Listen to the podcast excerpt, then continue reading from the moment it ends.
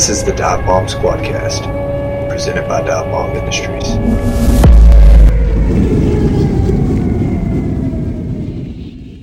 What's up, everyone? Welcome back to the Dive Bomb Squadcast. I'm your host, Asher Tolliver. Hopefully, by now, most of you are thawed out and getting to enjoy some of this beautiful spring weather. I've seen plenty of turkeys hitting the dirt. So if you're still after one or waiting for your season to open, wish you the best of luck. There is nothing quite like hunting with a well trained retriever. Time spent in the field is always more enjoyable with our four legged friends by our side. And today, I am joined by a man that spends his days training high caliber British Labradors just outside of Oxford, Mississippi. Owner of Sporting Life Kennels, Mr. Marty Roberts. Marty, what's happening, my friend? Hey, buddy, how are you?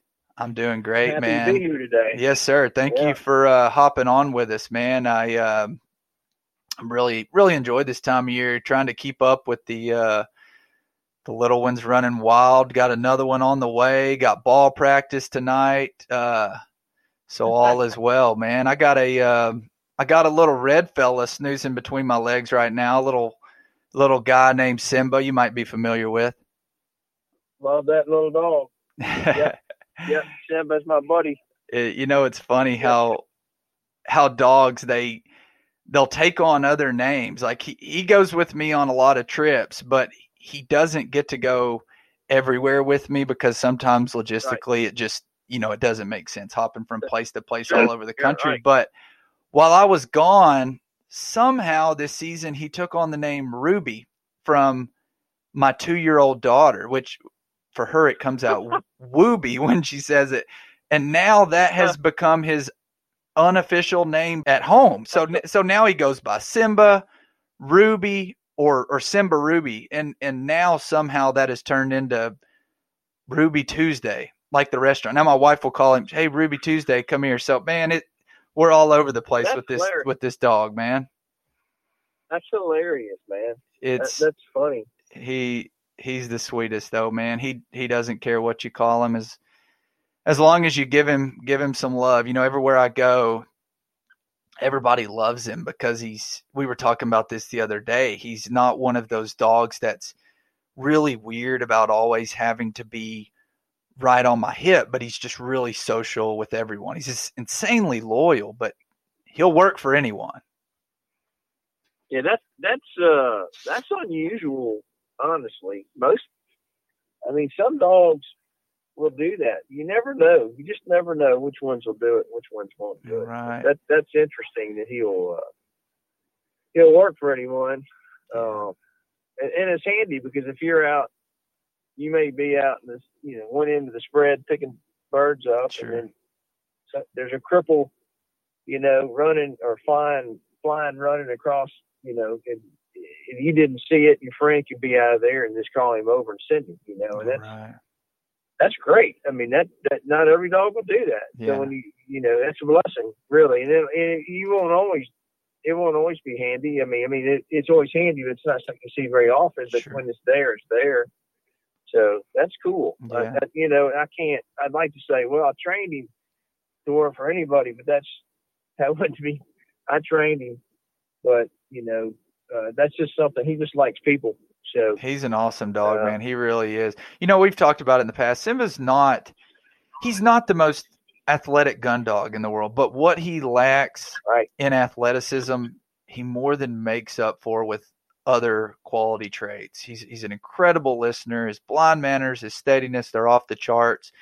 You know, he's definitely stronger in the field than over water, but you know, Marty, he's made some real improvements over over uh, water this season, man. I'm really proud of him.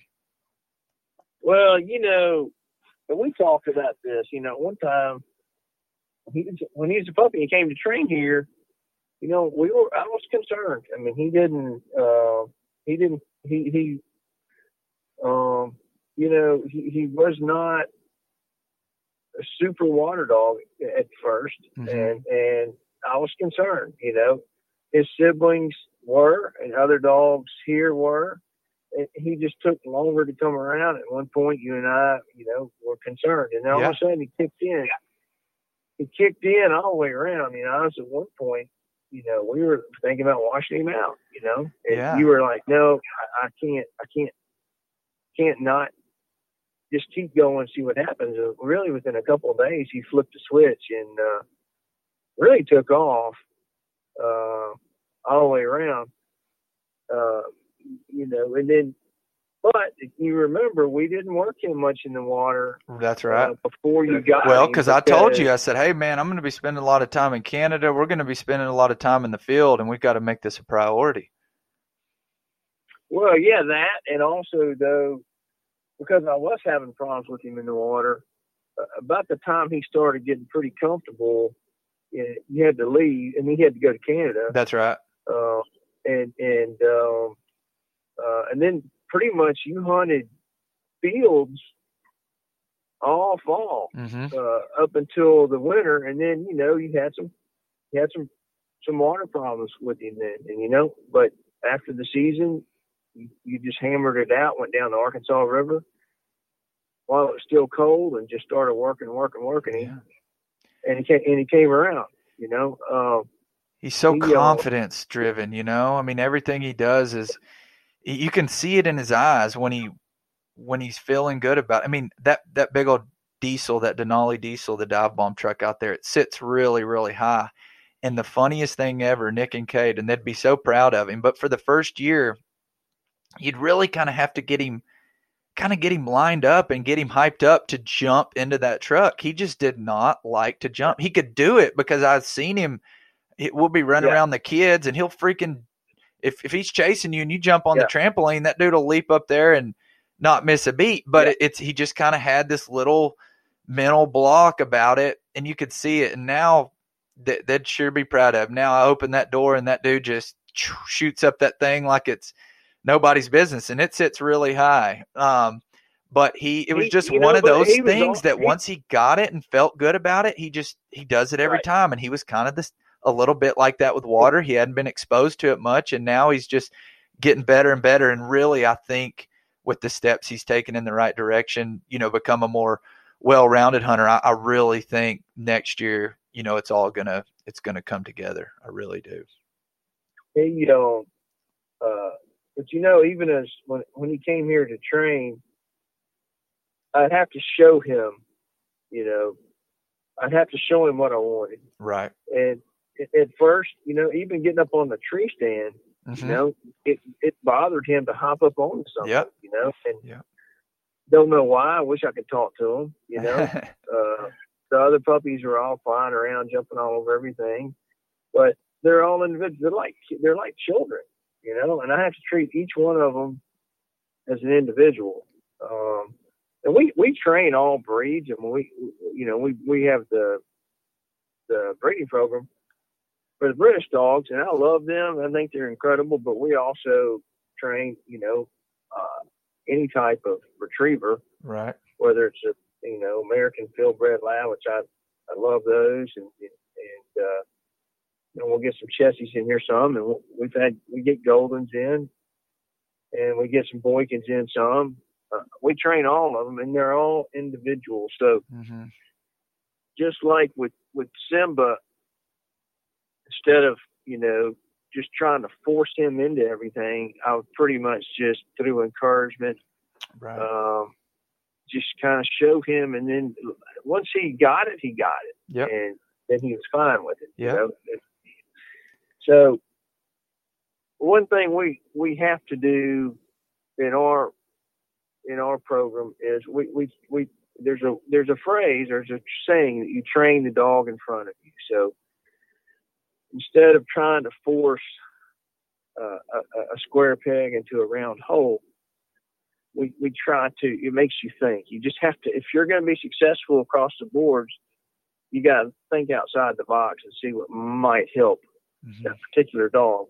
And we, you know, um, in his case, uh, I think we used a lot of food uh, to get him to climb on the stuff. Once we just do it, well, once we, uh, you know, uh, once we did it, then we just didn't use it anymore. That's right. But if we wanted to show him something, showing showing something new, we'd use it and we would fade it, and then he was fine with everything. Right. Some dogs, you know, you're you're using, you know, just different odds and ends. If we've got a dog that's too soft, say uh, say they like to retrieve, say they they love to retrieve, but they can't take much correction.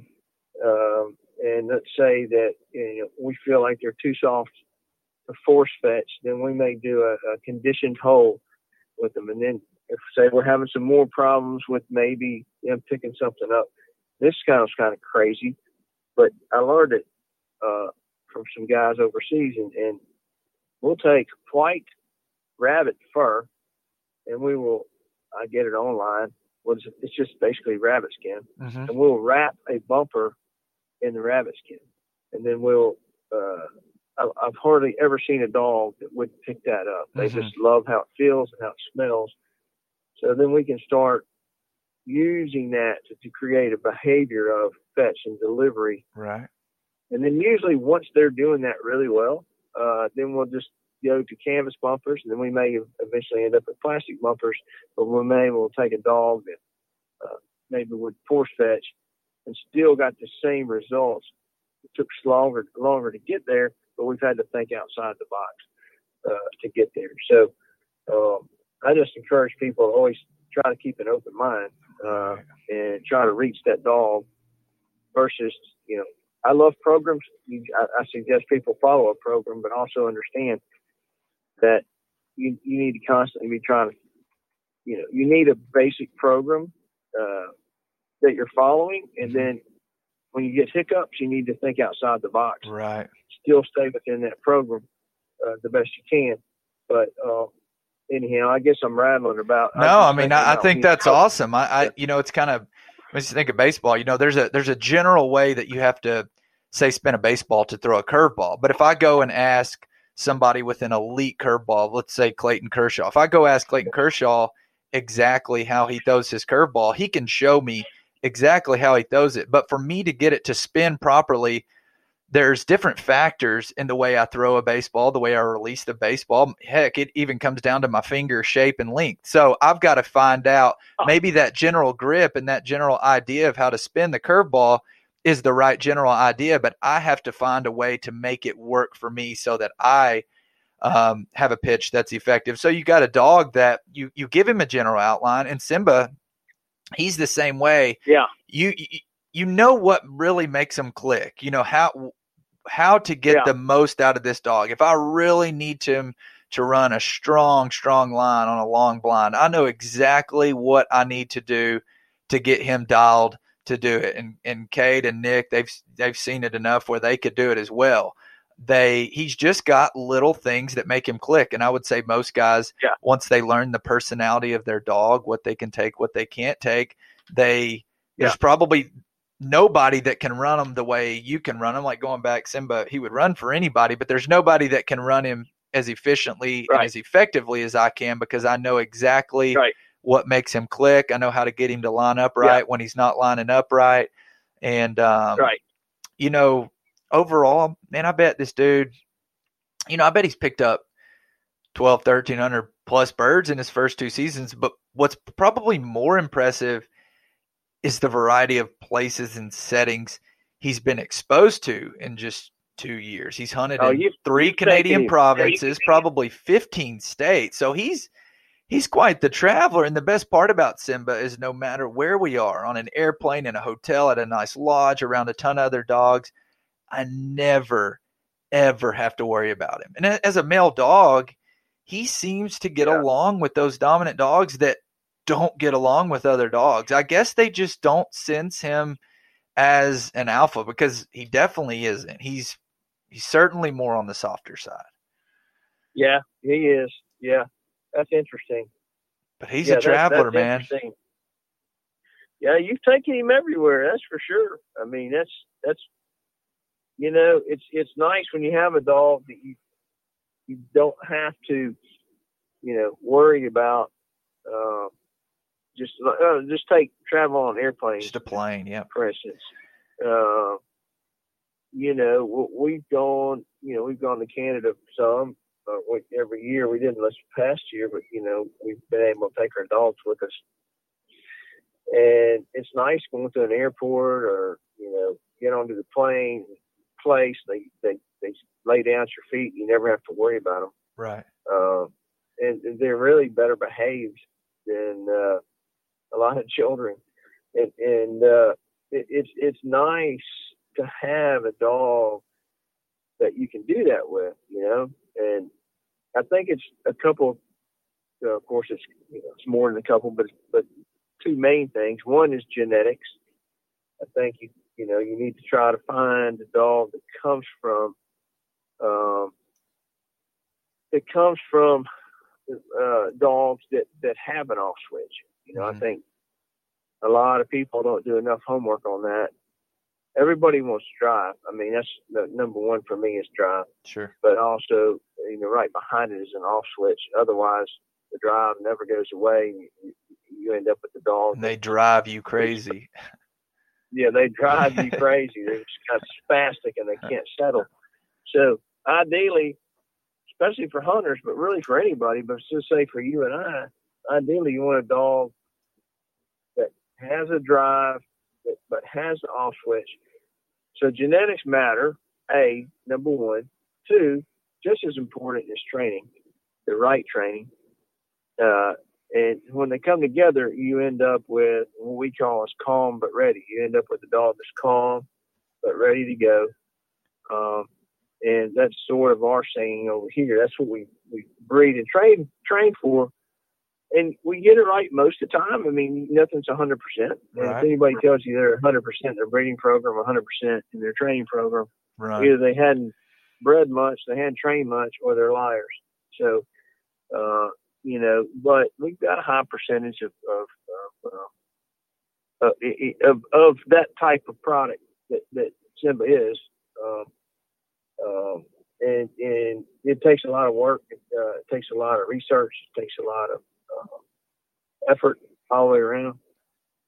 And uh, so um, I'm kind of getting off subject here, other than to say that, that the what we're talking about is a dog you can take anywhere.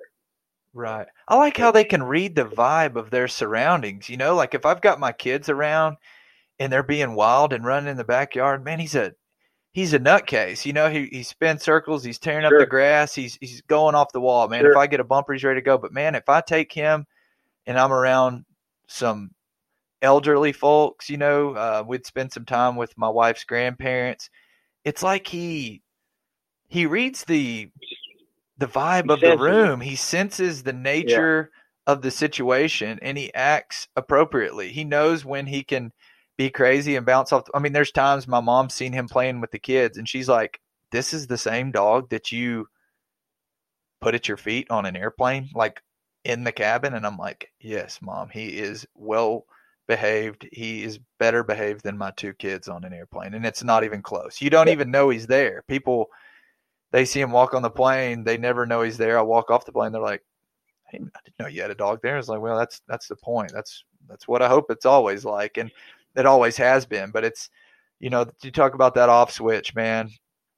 It's, um, you know, it's awesome. I've talked with Nick and Cade several times, you know, on the road, and we talk about how he's he's not one of those dogs that, you know, in the field they make your jaw drop, but he's just one of those that they're really hard to get frustrated with. He's like that kid on the team that hits in the middle of the lineup, but he works his ass off to be the best that yeah. he can. You know, you don't ever have to worry about him. Yeah interfering with a hunt. He doesn't whine. He doesn't break.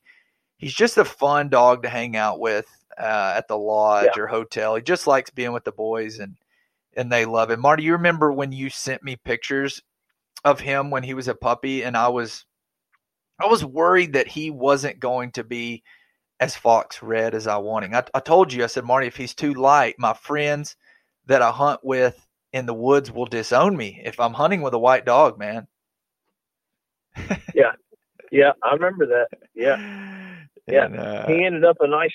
He's a good color. He did, man. He, he turned out so much more red than I ever thought. He's he's very unique, and he looks dang good in pictures, man. He's so so photogenic. But uh, we'll we'll move on from Simba. Um, just wanted to talk about him a little bit. You had a little background with him, but he's doing great now.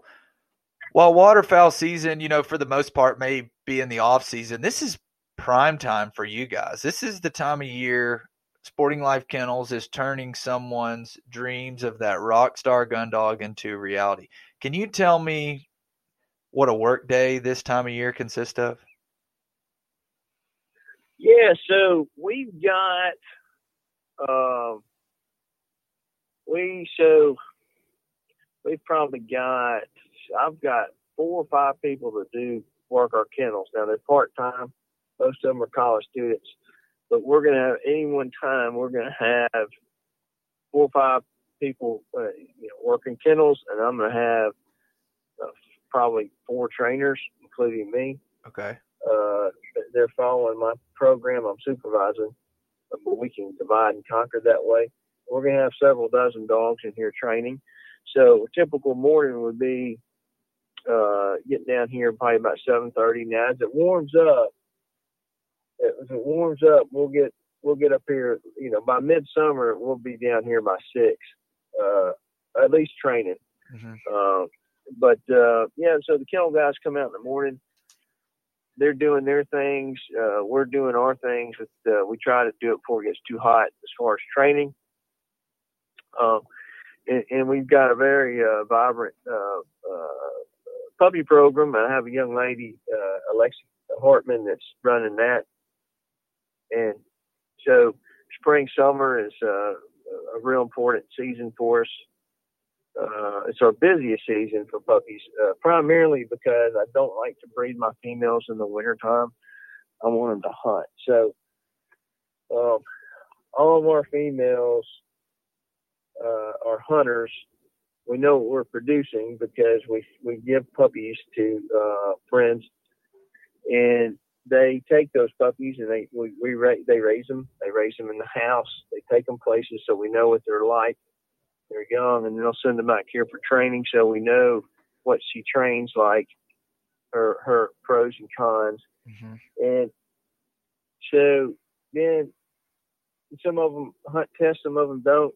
Uh, but but what we end up with by the time they're two years old and we're ready to start looking at breed them, we know we know the dog. They're not just sitting in somebody's kennel just to have puppies. We know right. what she's like, know what she's like in the home. I'm saying all that to say spring and summer is when we do uh, most of our breeding. And so we, it gets busy. Um, and uh, it's a team effort. Uh, the the mamas come back here, they move into my house. We have puppies there, then we take them down our puppy building, which uh, we just remodeled, uh, and I'm super stoked about that uh, because it's uh, we we've got all uh, we put epoxy paint everywhere. Uh, uh, we've got cinder blocks, epoxy paint, super clean environment. We've got two play rooms now, uh, so as the puppies develop, they're able to go and play uh, in these rooms, and it's so cool because you'll put them in there, say five weeks old, and uh, they don't know. They look around like deer in headlights. By the time they leave here, seven or eight weeks old, they're like stunt men. They're they're running up ramps. They're going through tunnels. We've got a, a disc. We've got a disc swing in there, and they will jump on that thing and swing. And uh, we're it's crazy to watch how uh, confident they are when they leave. Mm-hmm. Uh, of course, we're taking them outside, and of course, we're doing, you know, we're exposing them to wings and all that, uh, and, and, getting them ready. But man, our, I'm, I mean, I think we're producing some great puppies. Definitely. Uh, it, it really starts with, uh, you know, the genetics and and the you know, we've got some, I feel like, some just really solid stud dogs. I, I keep them myself, most of, well, I keep two or three that live with me, they're with me 24 7. Then we've got some others that we breed outside the kennel. Uh-huh. Uh, or I have some friends in Memphis that has has one of my guy, of my dogs. Um, and then Brennan Hudson keeps uh, Preacher about half the year. Mm-hmm. Uh, he's back here right now. Saying all that to say that springtime is very busy for us, and everybody's getting their dog back in training. So we've got dogs coming in, we got new dogs, we got you know uh, so we're we're doing we're probably keeping about 40 dogs in training this time of year. Okay. That's just pretty easily ha- ha- that's pretty easily handled with four trainers, um, and then and then we're gonna have a puppy. So uh, and we'll be busy starting in February. We we really get busy, and we'll be real busy until the end of summer. By by fall, we're still busy. Uh, not as busy, but we'll, we're, we're, as far as training goes, we're, we're we're starting to slowly curtail back, and as we go into hunting season, we're probably down to keeping about 15 to 20 dogs in training, um, um, and then picking back up in February again, Okay. getting back up to about 40. At, at one time, we had as many as 60 dogs in training. Uh, we handled it. We handled it. We got them all trained, uh, but it just about killed me. That was five or six years ago, and I said, We're, "I'm not doing this. We're scaling back," and we have, and it's it's uh, it's just been uh, a much nicer balance. And uh, Definitely. so, it anyhow, um, How many acres are you currently operating on? well, you got 40 to 42 acres uh, here, and then uh, I've got access to about five other uh, places I can easily access here in the area. Okay. Uh, so, but most of the training's done on our, you know, on site. Gotcha. Uh, and I've got three ponds. Um, we, we've got a pit with a, a dog box in it. We'll, we like to introduce them to that when they're, you know, before they leave. Definitely. Got a boat. We like to get them in and out of a boat. We, Mhm. we do a lot of training off dog stands. Uh, some dogs will work out dog blinds. Um, and uh, basically, when a dog comes for basic training, they're going to be here for usually about four months. Some of them could be five or a little bit longer, depending on a lot. It's a lot of factors, but um, we tell people four to six months, but most go through in about four months. And when, they leave, we expect them to know uh, heel, here, sit. Sit should mean stay, but we also will teach stay. Uh, and the reason is, um, let's say you opened your car door and you didn't want your dog to come out, and you stand there looking at you. You stay. You just let them know, don't come out of there. So, uh, and then we teach place. We teach down for lay down, off for not to jump up on people. In, in place, we do a ton of work on place. Uh, and then we go into retrieving. We're going to uh, force fetch an e-collar condition. Uh, we use the lightest settings we can on e-collars. The dogs are super happy. You know, they run up to us and sit, put their necks up because they trust us because we, we don't burn them up. Uh huh. We're using them, you know, just enough. It's so, so long as everybody's happy and, they're doing what they need to do. It's just a good reminder. We need we need it. So, um, e-collar condition, force fetch, and then we go in.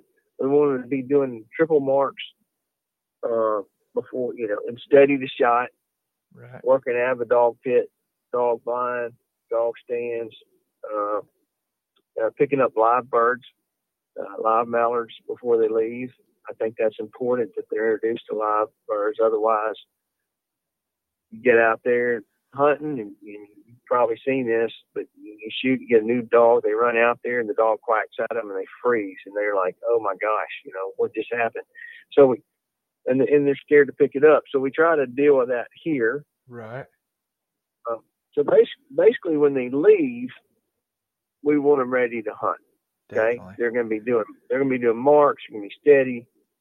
Uh, they're going to be working at different positions uh, and exposed to decoys and all that. So they're ready to hunt. I like to tell people to the first season. I prefer that they don't handle. Uh, well, I shouldn't say that. Like if if you've had time to get it done, great. But uh, I think the main thing is that they have the basics in, and then you expose them to hunting, and they're they're learning. So I think I think, and, people could argue this, and I respect their opinion. Uh, I think the first season ought to be about learning what the hunt is about, how to, how to hunt, how to use their nose, how to use their eyes, Uh-huh. get comfortable with dif- different environments, and and don't worry as much about having to handle the dog or run blinds because there's so there, there's enough uh, there's enough pressure on that dog learning a new environment and and, and just a new culture of, of, of hunting that I don't want to have too many expectations on. So I want the you know the dog to just learn. They're they're still little mentally. They're young. Just let them learn. Uh, some people want them handling before they ever hunt them, and I respect that. Uh, but I tell my clients, let's let them hunt a season, then send them back, and we'll teach them, you know, to handle. And then the, by the time they go through the next year, it all starts coming together, and, and then the third season they're jam up and Right. knock the ball out of the park. And but um, Definitely. that's that's kind of our program. So Awesome. you know, You mentioned s- steadiness to shot. Marty, this is a controversial topic, but one that needs to be addressed because it has become a common trend in videos on social media, and that is breaking dogs. As a retriever trainer, what are your thoughts on breaking dogs? well, that's you know, it's complicated on one hand because you know, uh, ideally, if, you know, I think most people, myself included, you want the dog to be steady. Um, uh, it's we hunt timber, we hunt you know, green green timber, and we'll hunt as many as three or four dogs in a hole, and we'll hunt a pretty good sized group. So, what this is what I like in a dog, uh, and it takes breeding and it takes uh, training, and that is you get to the point where you're in you know tight quarters, birds are coming in, and if anybody that hunts green timber, and I know you you've done that most of your life, you know that they're going to come in, groups come in, they're going to hit the water, you got some swimming around, they're going to be inside. They may be five feet from you Mm-hmm. or they may be, you know, 30 yards from you, but they're close. And uh, when you reach the point, and what we would expect in a dog is to say, you know, no noise, completely steady, uh, multiple gunshots going off. Birds don't, uh, dogs don't move until you send them. And when you send them, we want them to go hard, and they do. Uh, and then we clean up the you know clean up the field. You know, we, we we send our older dogs on the blinds, younger dogs on the marks, in and around the decoys, and then back to game on again. We're back we're back calling hunting. You know, but it's you know my dog Oak, for instance, his his first hunt, and I spent a lot of steadiness drills with him. I mean, I, I, I, we can go over that in a second. But I did a lot of steadying with him. He's got a big motor, and it's awesome. I mean, I love it. He goes hard. It doesn't matter how cold the water is. Doesn't matter, you know. It doesn't matter. He goes. But his first hunt, and I, you know, I, I hung my gun up. I did not want to worry about shooting a bird. I've shot enough, focusing on him. But when a, you know, a year old pup is on a dog stand and a mallard comes in and hits the water, you know, eight feet from him and starts swimming around and he's steady. And I can say, leave it. And he turns away and he looks at the next birds coming in. Uh, that's what I want in a dog. Mm-hmm. You know, I'll start off with a young dog. I have him on a leash uh, just to be sure. I don't want him ever to get used to breaking. But to get there, it takes a whole host of of, of uh, training drills and whatnot, and we'll go over that in a second. But but you and I have talked about this a, good bit, and one thing like you're talking about on your Instagram, where you see well, you'll see eight guns come up out of a layout blind. Birds are raining out, and there's a black streak that comes across the screen, and the dog's out in the decoys, before the last birds hit the ground, and uh, that's really dangerous. Um, Is there ever any especially- justification for breaking dog? You know, like guys, you know, they say a lot of guys say that they got to get the long birds and sailors as, as quickly as possible before the next wave of birds get to them. Do you think that's a legitimate reason to allow a dog to break? Well, so so eh, you know, I, people could argue this if they wanted to, but I've, I've seen it both ways. And, and no, I don't. I don't think there's a reason why on a sailor that you release the or the dog's allowed to break. Because you know, guess what? You know, if you're an outfitter, you got to, uh, uh, you know, it, it, you're gonna have some greenhorns out there hunting with you. Dog breaks on it or just goes on a sailor, he might get shot when he crosses in front of you know uh, a, a, a new hunter.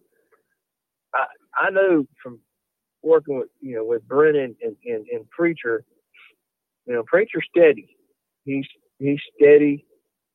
He's used to hunting under eight or ten guns.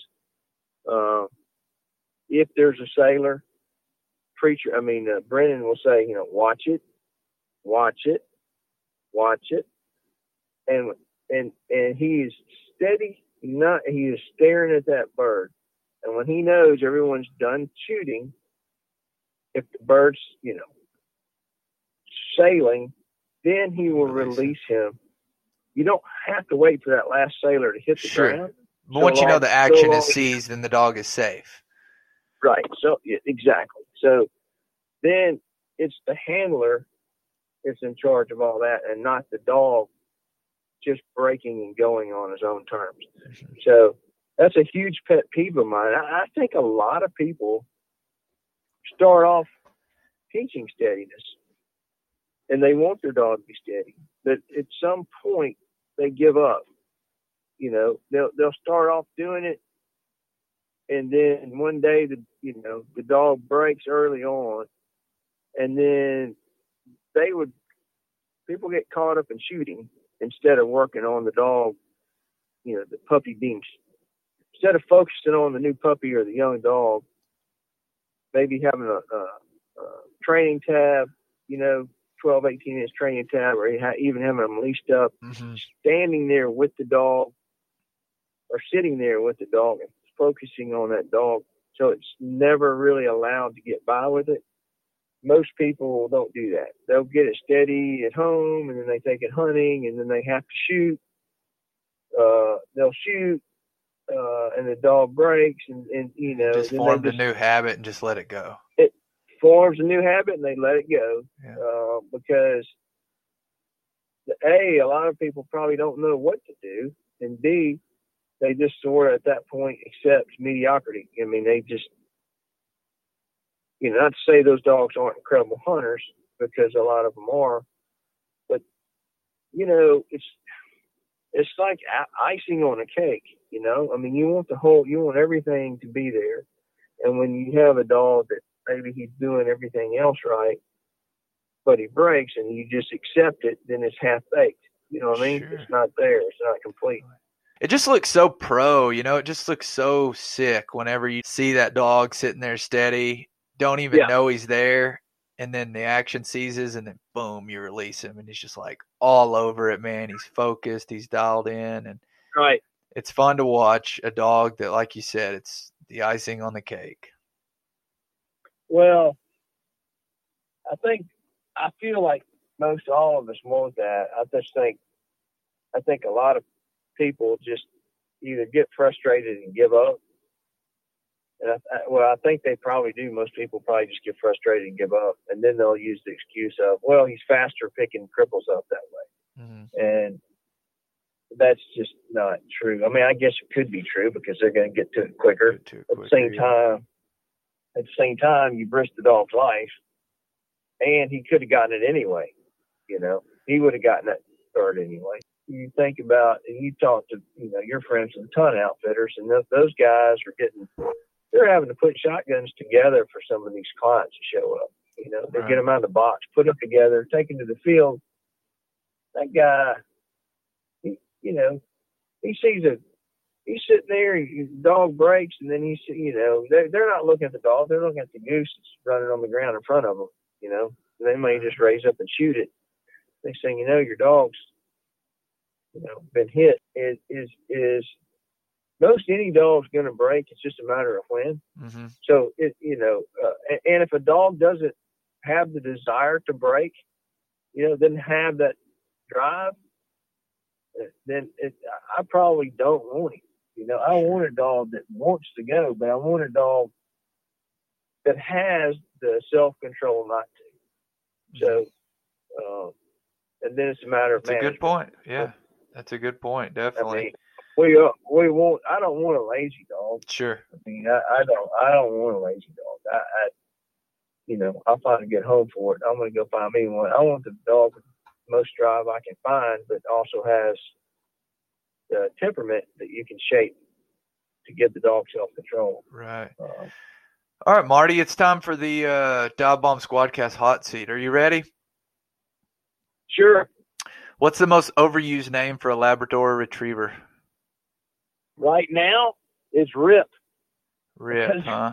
because of Yellowstone, the movie. Oh, yeah, yeah. Everybody's using Rip. We've Rip. had five Rips come in in the last five months. Is that right? Drake's a big popular one too. Yeah. I was But gonna go now, with uh, those- Drake or Cash. Nobody get mad at me. My best friend's Oh, dog's no, name is no, Cash. no, it's just yeah, overused, Cash. man. My I mean my So last dog uh, was named Avery, another very overused name and she was the best dog in the world. Still heartbroken from losing her last year. So nobody get mad at me. We're just having fun.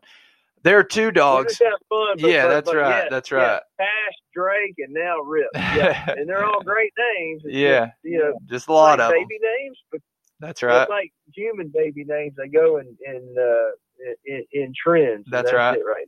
So- and then they spell cash. Some people spell it like money cash, and some people spell it like Cash River. Yeah. Yeah. They're two dogs, same one that one that breaks and one that whines, neither of which that can be fixed. You got to keep one as your only hunting dog. Which one are you taking? Oh Lord, holy moly! You're gonna probably hate me after our last conversation, but I'm gonna want the one that breaks. I, I can't um, stand whining. I'd be with you as well. This is not a hot seat question. Actually, I'm going to come back to it. Um, I'm going to ask you something about about whining dogs, but uh, I got one more for you. What is your least favorite Labrador coat color? Oh, dude, that's loaded. I can't. I, I, let me say this. Let, let me Uh, say this. I can't. I, you know, I love all of them. I, I can't. I can't, man. That, Oh, that, man. that, that's I can't say. Okay. Yeah, there's one. there. Well, well, one. how about we- we can mutually agree on the uh, the so-called silver Labrador? How about that? Okay, Since it's yeah, not no, even really a yeah. thing. How about Yeah, how, how about we agree favorite. on that? If we will agree on that, Because it's not for real. sure. I totally agree, and I think it's sad that uh, not that they're not sweet dogs. And they and they certainly Yeah. could turn out to be a good hunting dog, but let's not let's not They sell them for something that they that they aren't. They they can, and we've trained some that um, were okay little retrievers, but the problem is. Uh, Well, it's the people that's breeding them. being, That's the they're problem. being bred for they're being bred for their color. And, That's right. And, and and let me say one more thing on that subject is so many of them have bad coats and they get alopecia and they get uh, allergies and it's very sad. They lose a lot of hair. And well, let's just leave it at that. It's not saying that dogs are bad. Dogs are sweet Sure. and good. It's just irresponsible. it's the responsibility uh, of the people that are that are Yeah. upcharging and and um, charge if if they're charging. I'm not a retriever breeder expert, and I'm sure you can um, verify or not verify this, but I think if people are upcharging for coat colors, you probably should proceed with caution. Yeah, and don't don't look. Let me say this too, if you can help it, don't. If you can help it, try not to buy a puppy or just for the coat. If if the color, try try to find the right litter. Try to find the right pedigree, uh, and look at the parents. Look at the histories the best you can on that and then try to be colorblind if you can, um, uh, because if you get hung up on a color, sometimes it can bite you in the butt, and you might end up missing out on a really spectacular dog. Um, Right. I'm de- I'm definitely guilty I- of it. I I wanted a red one, but I knew the, you know, you guys. I knew the dogs that were being put together to make that litter, and there was zero question marks. But you know, I was certainly hung up with wanting a, you know, a fox red color dog, but that wasn't just pairing two parents together. That's that was going to make red puppies. There was a lot of a lot of work and a lot of background that went into that litter to ensure that you know it was it was a good one. It wasn't just yeah, throwing crap at the I- wall I'm- and see I- what'll stick. You know. right. And we're careful. We try to be real careful in our breedings. You know, uh, we're not 100. percent uh, and, I, you know, I love. I think reds are probably the most photogenic. But at the same time, uh, most, you know, we're. I don't believe in doing multiple generations of reds. I don't think you should do, you know, two, three, four, five generations of red dogs because then you're Sure. you're just there again. You're trying to produce a color, and that's where you start getting in trouble.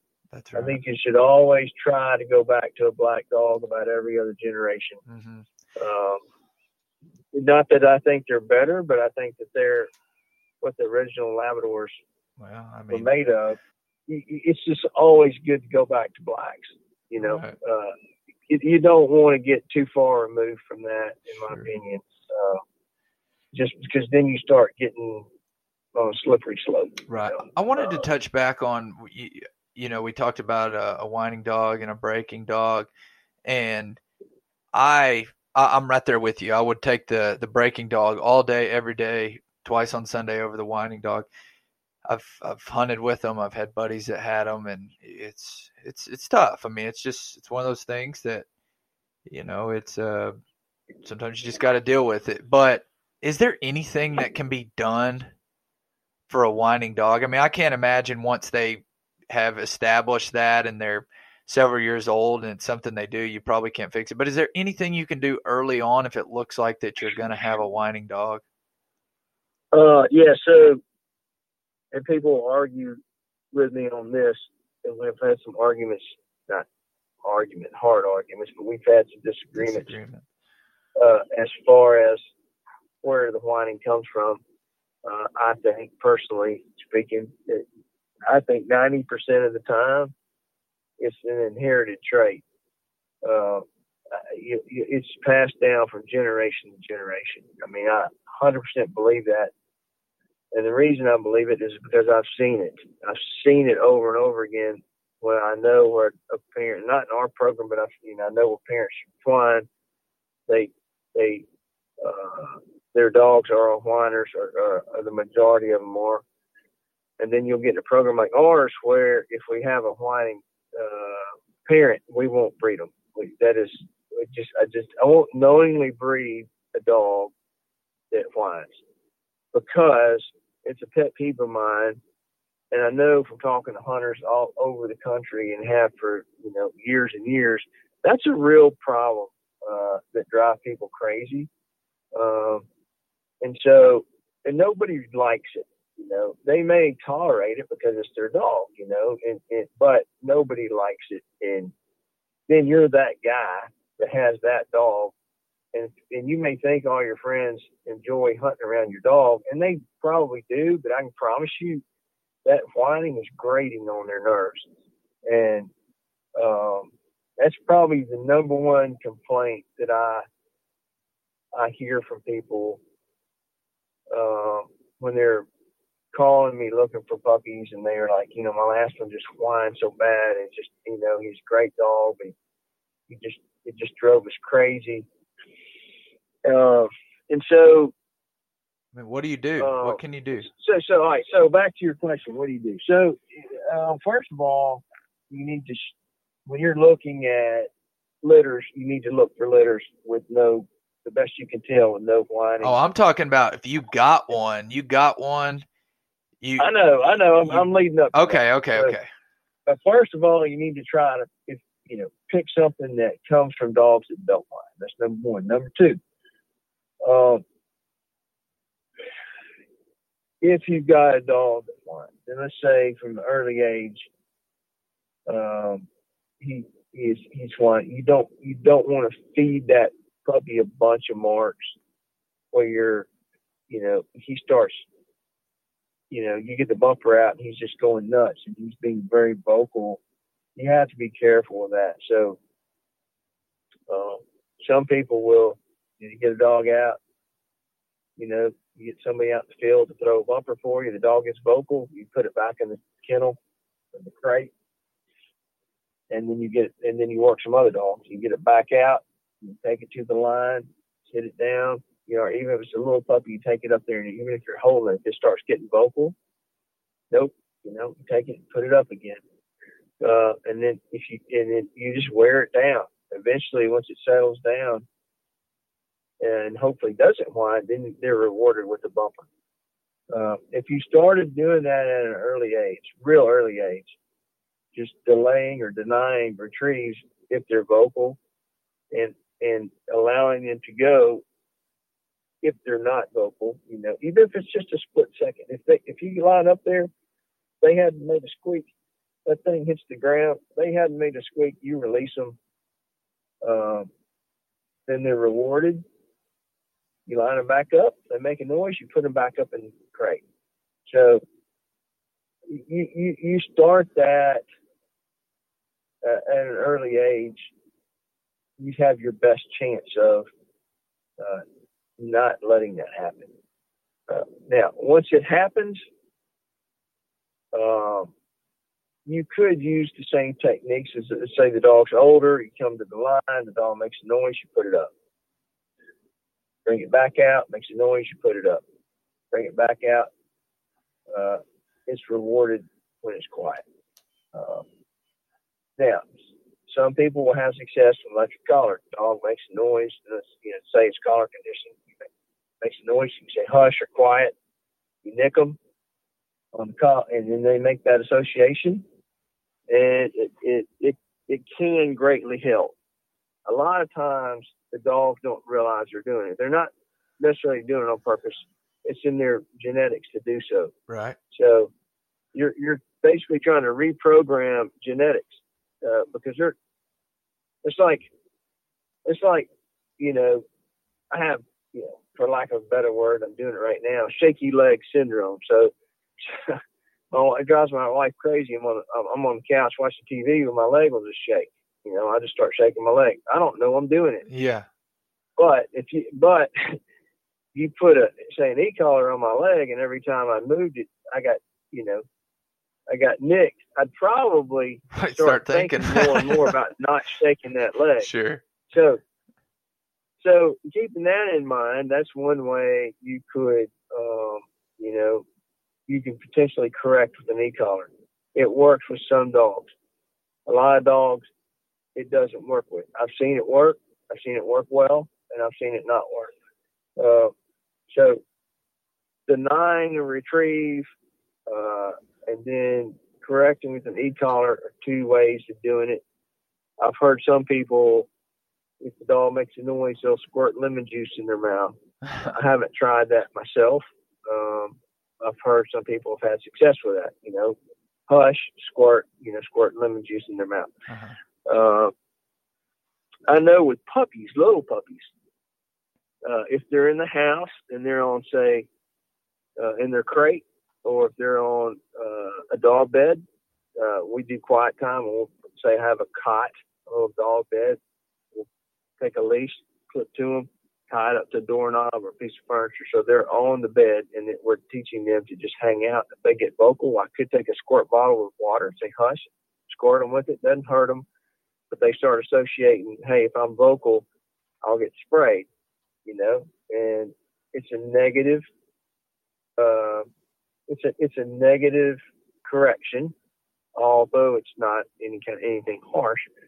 But they learn and hey, if I'm vocal, squirt, vocal squirt, and you know a lot of times they learn pretty quick to be quiet. Right. So the earlier you can get on this, the better.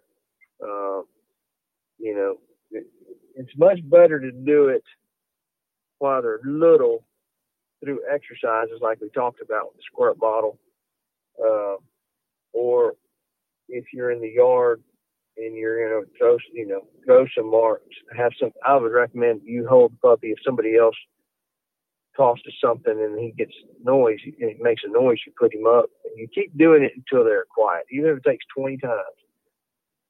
Then you're reprogramming uh, potentially what they're genetically predispositioned for. Mm-hmm. So, anyhow, those are suggestions suggestions I have. Uh, and you know, like I said, um, you you have to be disciplined and you have to be consistent, and then you have to say your prayers and hope yeah. that that works. Let's talk American and British labs. Can you talk us through the pros and the cons of each? Sure. So I love, you know, our breeding program is British Labs. I love American Labs. I love good dog. Uh, and we train a lot of American Labs. You know, we, I'd say, you know, good percentage of what we train are American Fieldbred Labs. And I love them. I think they're great. Uh, uh, they're uh, so here are some of the the key. these are g- generalities. You know, you can certainly have one yeah. or the other that crosses over. That's, that's more of a characteristic of the other. But I'm just wanting just some generalities that that we can uh, put out there. Yeah. So, okay. So, where labs are concerned, uh, in at this time in this country, for working labs, you've got three principal types. You've got American field bred lab, then you've got what we call British fieldbred labs, which are dogs that principally come from uh, imported lines, from working dogs in Britain. And then you have something called an English lab. So, and a lot of times people confuse what's called an English lab with the British fieldbred lab. So, mm-hmm. uh, what what American, what the people that run dog shows in America, uh, the conformation uh, type dogs, they call them English. So the dogs you see with the wider, shorter face and the otter tail, uh-huh. those more or less would be from show dogs. Okay. Okay. And those, so those are what's called English. Now, some of those dogs uh, can make nice hunters. You know, a lot of them, uh, they're, but they're not typically as speedy or driven but I've trained some this year that, that were. I mean, they, they get after it. But for the most part, they're being bred for their build. Okay. Their and their aesthetics, look. yeah. That's that's that's the aesthetics, and they are you know beauties in the eye, eye of the beholder. But they're from that's right. I agree. True. So then, then you got uh, uh, so that would be the American English lab. And I say it that way because in England they call their show dogs American, which is kind of huh. interesting. I just found that out last year, but that's the show dog. Then you've got American fieldbred dogs, and they're you know they're everywhere from backyard bred dogs to extremely uh, you know high-bred dogs uh, with field trials, field trials, hunt test lines. Uh, I mean, you, you, got a whole gamut of of genetics there. Um, I love them. I think they're incredible. Uh, pros are you got a lot of drive. You're smart. Uh, they're fun to train because they can take. You know, you can get onto them and not hurt their feelings. Um, some pros are, I mean, some cons are they're big. You know, the males can be big. Some people, um, you know, don't want one quite as big as that. And then also, some of them don't have an off switch, so they're, they're busy, uh, and so you know they're more apt to uh, just be busy all day long, get uh-huh. bored, get into stuff. Um, having said that, that's also uh, that's a matter of handling the, your environment as as an owner handler. Uh, but but you know they're, they're, beautiful to watch run across the rice field. You know, you get a 90 pound American, he just lays waste to that rice field. Right? You know, it's it's just just zoom zoom. you know, awesome. Uh, that dog in the house may be a little bit big, you know. Right. Um, so, but, but, uh, by and large, uh, they're incredible dogs. I mean, I, I, I, mean, my first, my first lab was an American. Felt, I mean, he changed my life. I'm here today because of him. That was in 1982. Um, and I've had several since. I've trained a ton of them. Uh, yeah, so you, you are more likely to see dogs that whine uh, from the American Fieldbred uh, lines, uh, very much so, uh, and we see uh, quite a bit um, yeah, in in in that. So we see, you know, they're big. Some of them are pretty hyper and don't have an off switch. Some of them whine. But those are the cons. The pros are, you know, they, they're most of them are super smart. They're easy to train in the way that you know you can't put pressure without hurting feelings. Uh-huh. And they uh, obviously proven themselves. I'll run through a brick uh, wall uh, for you. Yeah, yeah, yeah. So, uh, so on, the British side, uh, they they tend to be smaller. A male is going to probably average about 65 pounds. Females are going to be somewhere between 50 and 55 pounds. Um, they are uh, uh, so the pros are. I get a ton of drive from them. I mean, I don't have, I have not had a problem with drive. Some people say we don't have drive. I haven't seen that, and then, and that's comparing across a whole multiple of breeds and type dogs. I mean, they they get after it. I'm not saying every one of them, but not every American does either. Right. Uh, but they're good, solid little hunters. Um, lots of drive. Uh, uh, they tend to have off switches, so you can have the on-off switch, calm but ready. Uh, we see that, and then the, you know, so so pros size. Uh, you get your your drive, you get an off switch, uh, and they tend to be very biddable around the house. Um, cons are they they are not most of them. Well, not most of them. Good many of them can't take much pressure, uh, meaning that you can hurt their feelings by raising your voice, uh-huh. particularly the females. Uh, females can get their feelings hurt. So a good portion of the females that we see that we've imported or come from uh, uh, more closely imported lines tend to be softer. Uh-huh. Uh, I think they tend to like that overseas. Uh, I don't particularly like that at all. I like a dog that has an off switch, is very biddable, but I like a dog that's drivey and can take some correction. I'm not talking about beating a dog. I'm talking that's about right. dogs. You can snap a lead, you know, uh, you can use an e-collar on light settings and they're perfectly happy. You can raise your voice and they don't lay down. Uh, so, so on the con side of things, uh, we do see softness that can be difficult to deal with. So in our breeding program, we breed away from that. So I think our females tend to be drivey. Uh, I say drivier, but they're they're pretty dang drivey and and can't take correction.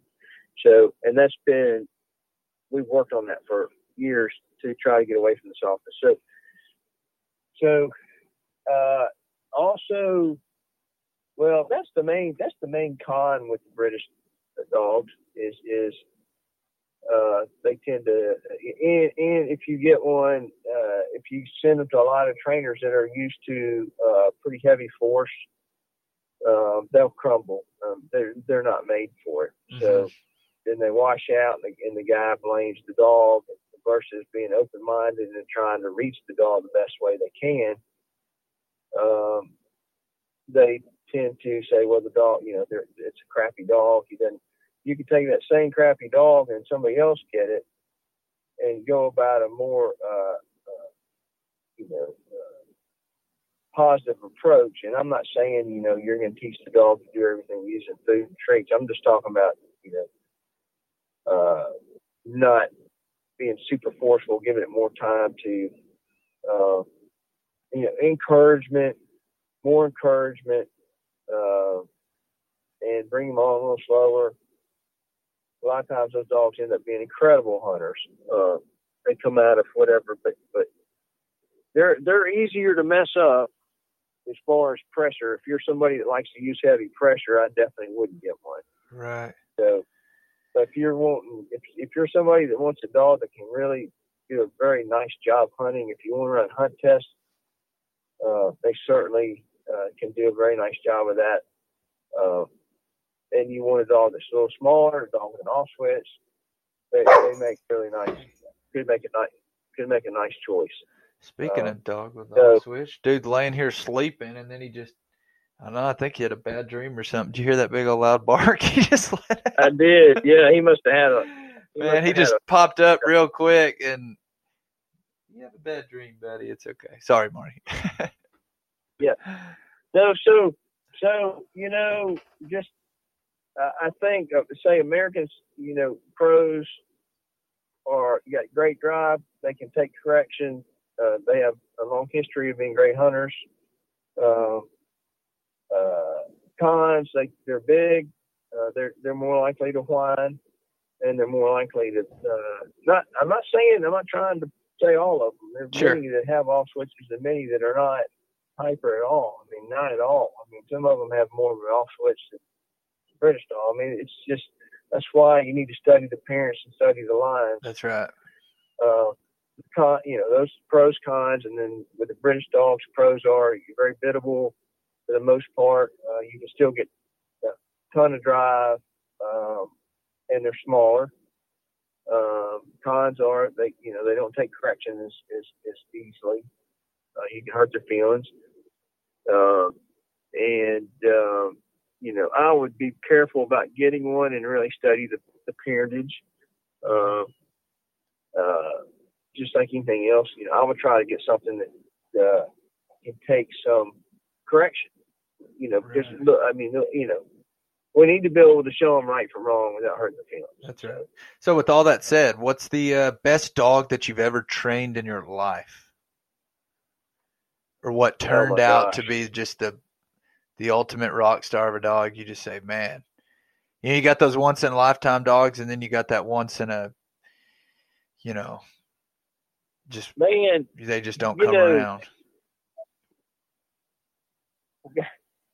Is there one that know- really just sticks out to you? Either one that you've owned or one that has been owned by somebody else, a client of yours that I'm sure there's plenty of dogs that were true rock stars, but I'm just talking about that dog. You're just like, you just knew all the way through. He just got it. You know, he just got it and just was the ultimate gun dog. um, He just had every dude. everything you'd look for. Just all the all the best traits, aesthetics, you know, man, everything about him was just dialed.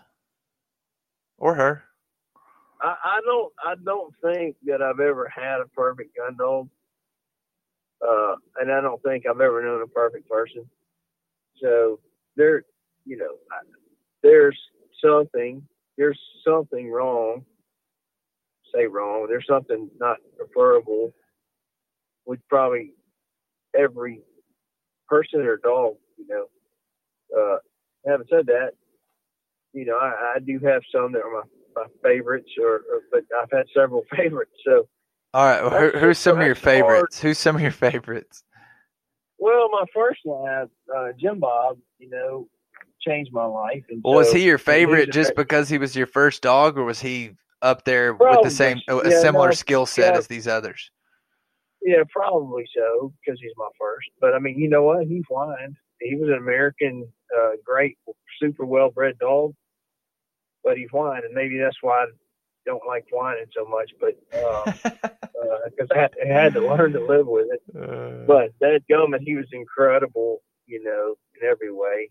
Uh, he came from some American field trial dogs back in the early '80s. Love that dog, uh, but you know, I've had some client. I've got a client dog here now uh, named Chief. Um, belongs to Winnie Briscoe.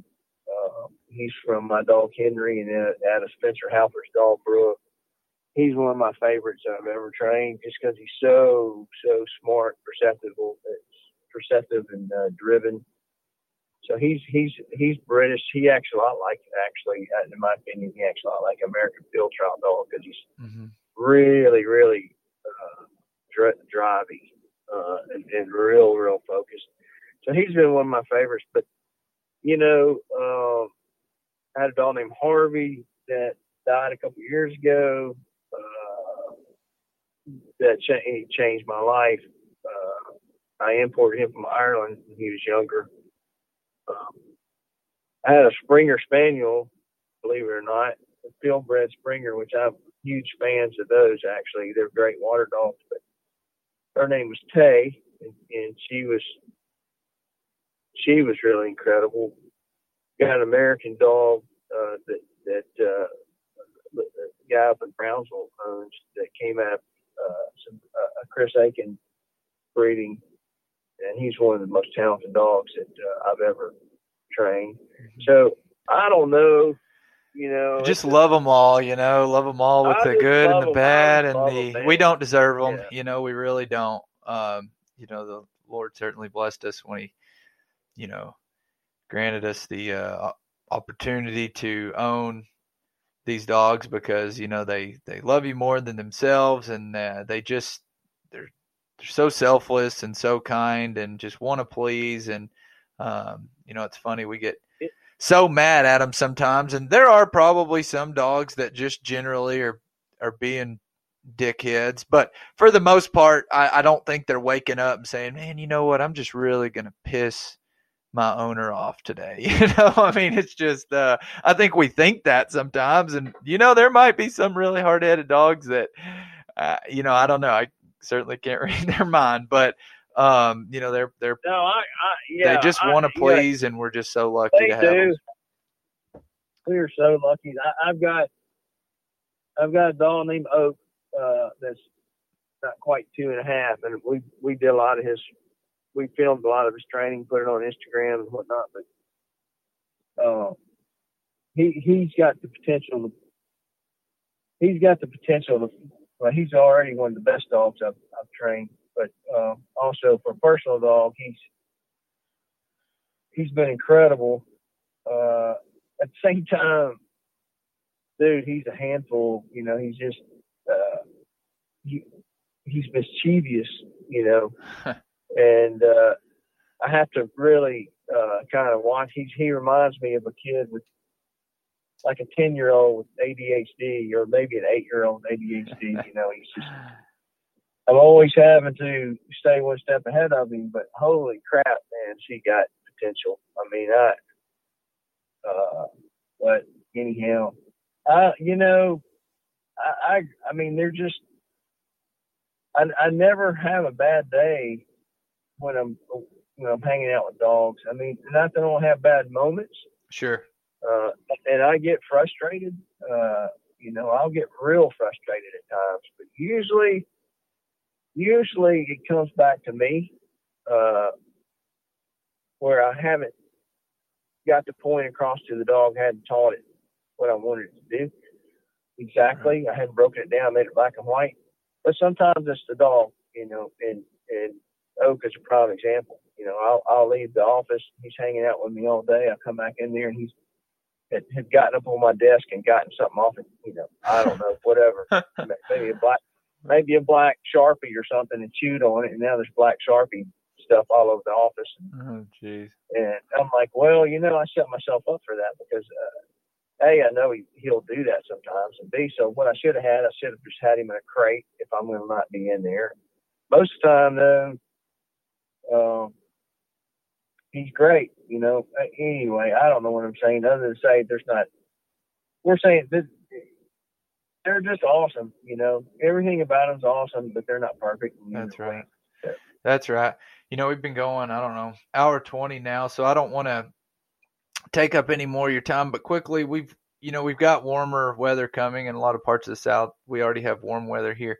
Do you have any uh, suggestions for, well, I guess not really a suggestion, but how, how do we know how hard we can work our dog when it starts getting warm and hot outside? How, Yeah, do, how, no. how can we tell when, maybe we're we're exerting him too much or he's overheating? What are some signs we can look for? Just can you give us some general uh, tips, Yeah, a- tricks a- for uh, this time of year that's approaching? that's a great that's a great question. So, you know, um, you know, the weather matters. What I what we see is a lot of times if someone's self training a dog, I tend to think they train for too long. Uh, you know, they'll they just they almost will train it to the dog just passes out. You know, so I, I think people that tend to train by themselves uh, and particularly if they're first, tend, they tend to overdo it. What I tell people is, uh, if it's obviously, I tell you something interesting. Back when it, uh, we had that ice storm, those dogs would have, you know, a month ago, month six weeks ago, you could have worked, the, and it was zero degrees or five degrees. You could have worked those dogs literally all day. They love it. They now I wouldn't want them to sleep in it, but they, as far as working, they love it. They just they're animated the hotter it gets, the more careful you have to be. So, um, what we do is, is, is what I do personally is I, I just, I, I'm watching the dog. For me, quality in a lesson is more important than quantity. So, if I if I have a goal before I get out there, this is what we're going to work today, and this is how our system is. We have flow charts and and, and I know before I go into the field what my goal is for today. If I can get that in just a few minutes, then I may stop as far as marks or line work, whatever, and then I may do obedience or just hang out with the dog and let him have fun. Uh, but we're we're constantly watching for signs of exhaustion, and, and, and we don't want to keep the dog out to that point. They're going to fall off in their sharpness uh, the longer that you're out there. So they will tend to climb, you know, they'll, they'll tend to be sharp and then they'll hit a point and they start dropping off. And you need to stop before they reach the peak. You want to stop while you're ahead.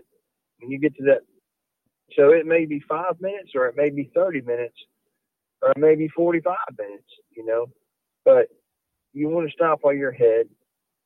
I think most of the time you're going to be, you know, 20, 30 minutes in a lesson in the spring. In the summertime, it may be five minutes or maybe 15 or 20. Uh, if it's early in the morning, uh, you know, if you have six in the morning, you, you know, 70 degrees, you can do it longer. Midday, you got to be really careful uh, late in the evening, it's dropped back down to the 70s usually. I mean, like late after after 7 p.m. Right. You can go longer then.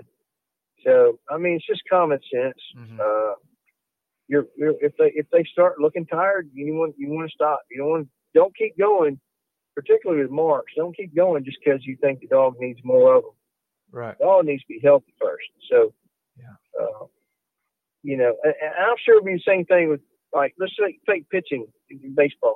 If you've got a goal, and I'm just guessing now, but you say, okay, I want to I want to reach I want to be able to throw this this ball today, and when you reach that point,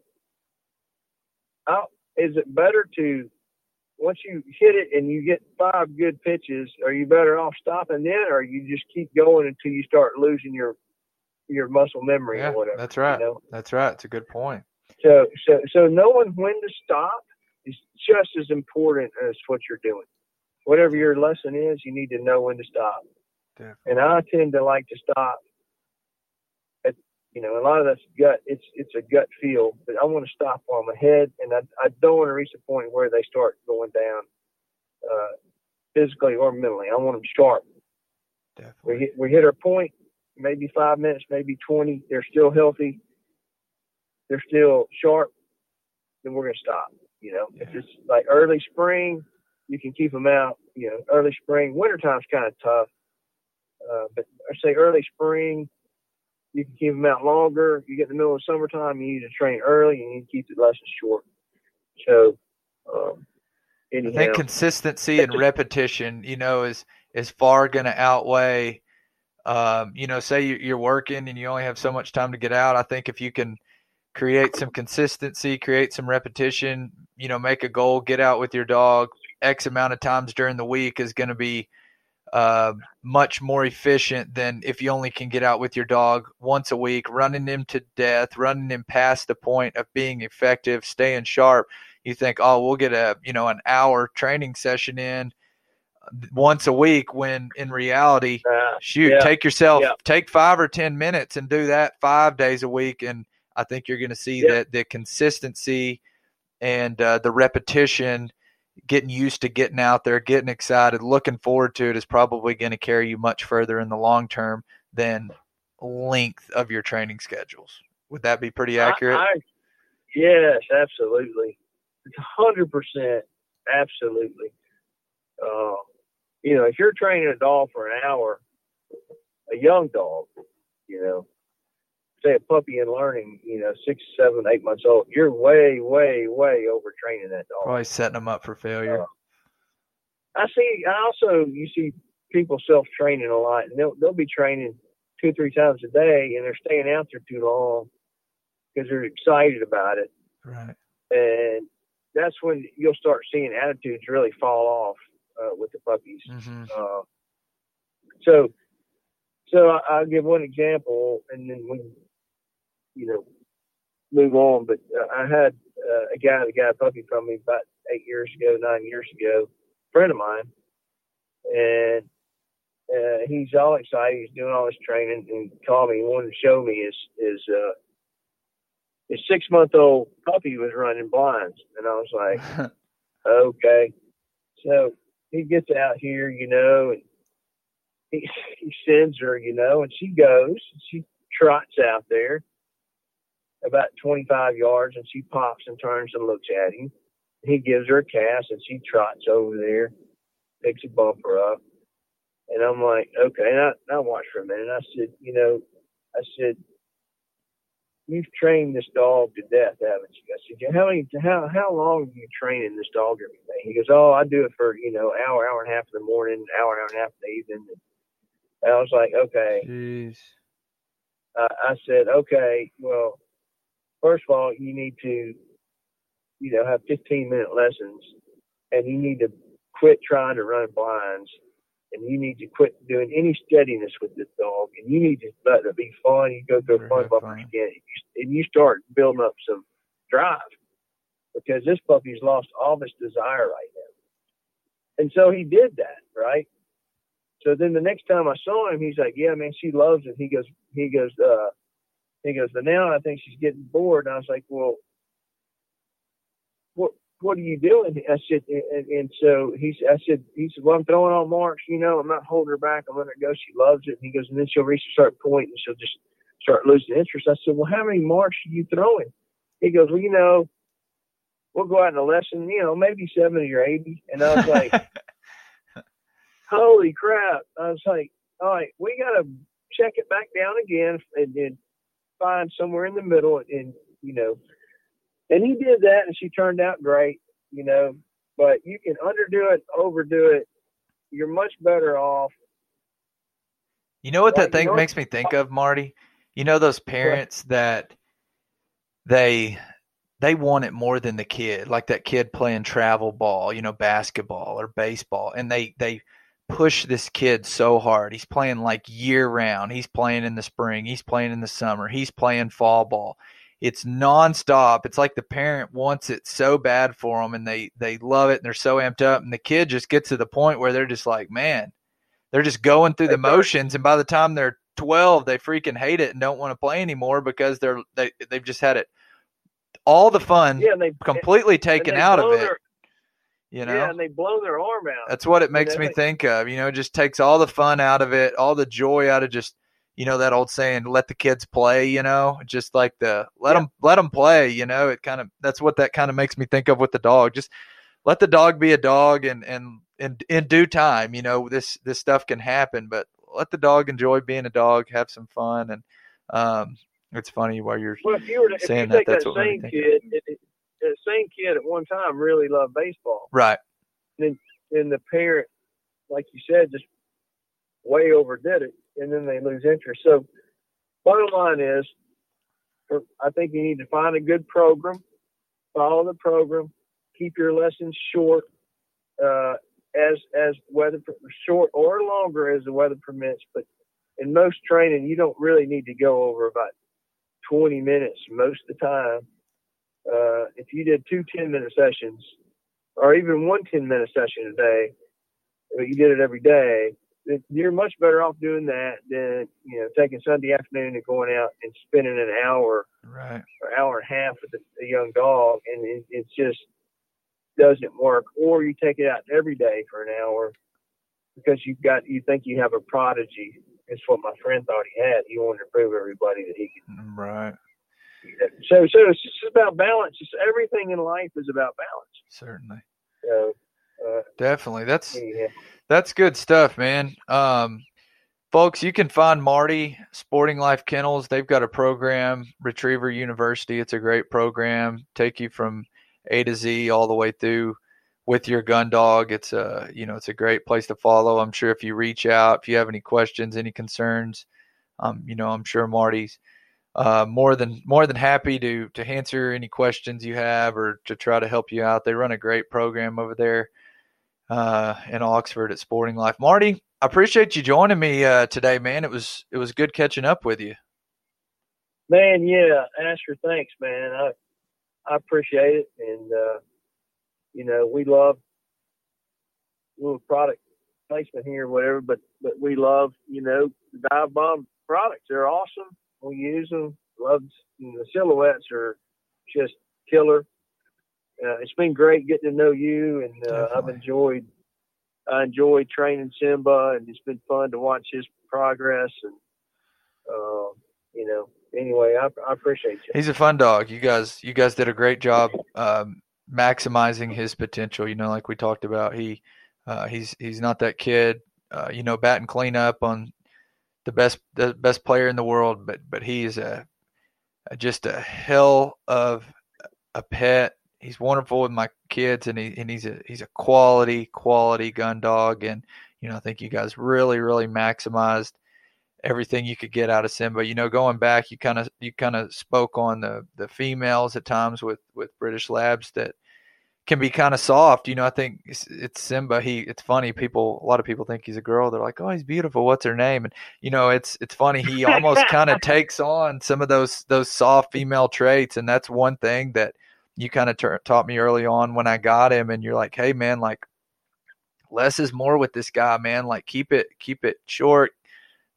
Give him some confidence. Like confidence is going to go so far with this dog, and um, and it really does, man. You can totally see it and uh, I wouldn't trade him for anything in the world. I've you know I've hunted with some great dogs and and uh, I love them all, but but this little guy right here, I um, I'm totally in love with him, and uh, I wouldn't wouldn't trade him for the world. My family loves him, my kids love him, and uh, we're we're That's just awesome. real thankful for him, and and I I think yeah. he's just going to keep getting better and better. He's he's made some great strides every year from one to the next, and he's already doing things this spring. Uh, we've you know we've been out working a little bit, probably not as much as we should, but we've been out working a couple times a week, and um, he's doing things a little bit differently even than he was this season. So I just feel like all these pieces are really kind of starting to come together for him, and I could see year three for him just being being off the chart. Yeah. So awesome. Uh, yeah, appreciate you guys, Marty, and I will. Yeah. Uh, I will talk to you soon, sir. You have a good rest of your day. Thanks, buddy. Okay, Talk Marty. You later. See you later. Bye bye. Bye bye. All right, Marty Roberts, Sporting Life Kennels. That was a good time. Marty, he's a he's a great dude. He really is. I've enjoyed getting to know Marty and uh, going out visiting their facility, seeing what they're all about. They've got a nice setup over there, and he's just a really a really kind, helpful guy. He's he's he's very good for this industry. We dropped a new YouTube video recently, uh, duck banding with Osborne Lab. We banded 100 mallards in one night in the flooded timber here in Arkansas. It was absolutely awesome. You guys go check that out. Do us a favor, hit that subscribe button. Dive Bomb Squad Fest is rapidly approaching. I look forward to meeting many of you in person. It's going to be a lot of fun. Until next time, y'all be good. Thank you for listening to the Dive Bomb Squadcast.